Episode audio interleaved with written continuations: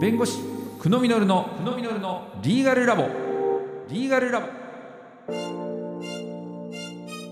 この番組は弁護士法人東海総合の提供でお送りします。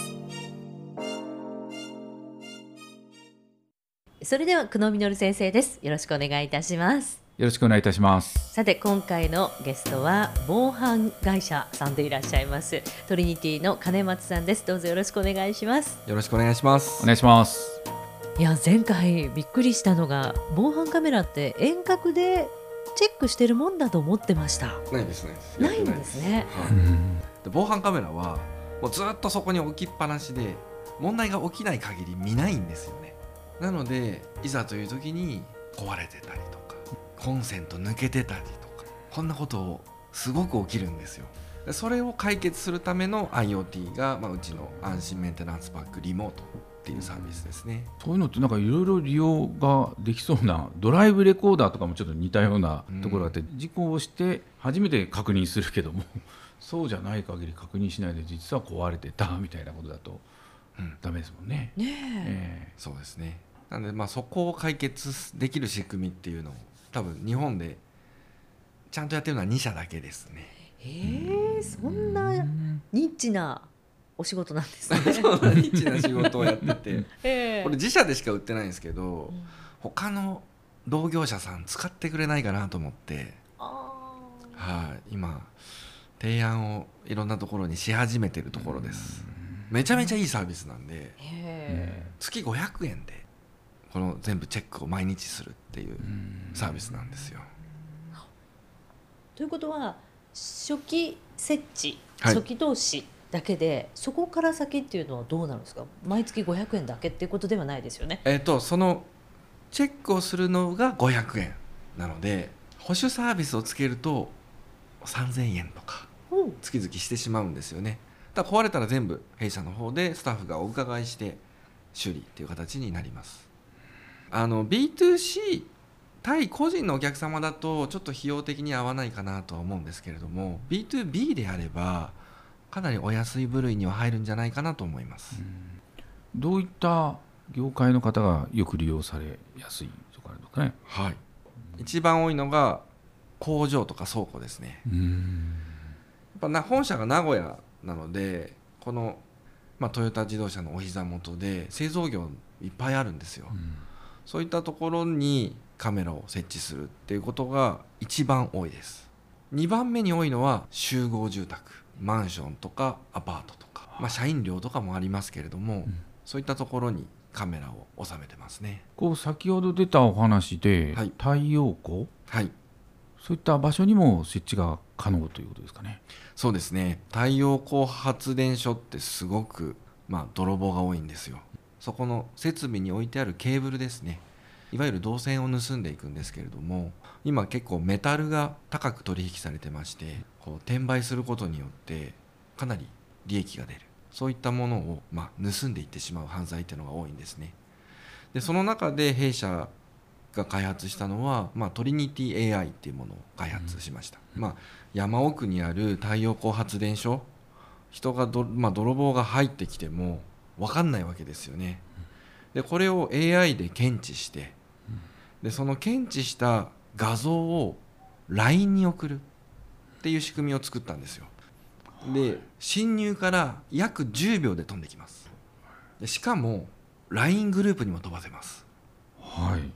なので複数人でその、まあ、太陽光発電所を管理できるで泥棒が入ってくればすぐに警察にあの絶対に現地に行かないようにしてもらってすぐに警察に連連絡をして警察の人に行ってまず行ってもらう、うん。ここが大事なポイントではあるんですけれども、そういう仕組みを作りました、AI は何を判断をしてるんですかね？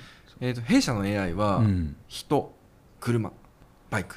この3つを判断できます。例えばじゃあクマが来たらどうなるんですか？クマはひょっとしたら人間と間違えてあ検知しちゃう可能性あります。あ。クマとか猿とかですね、はい。ね、ただ映像が。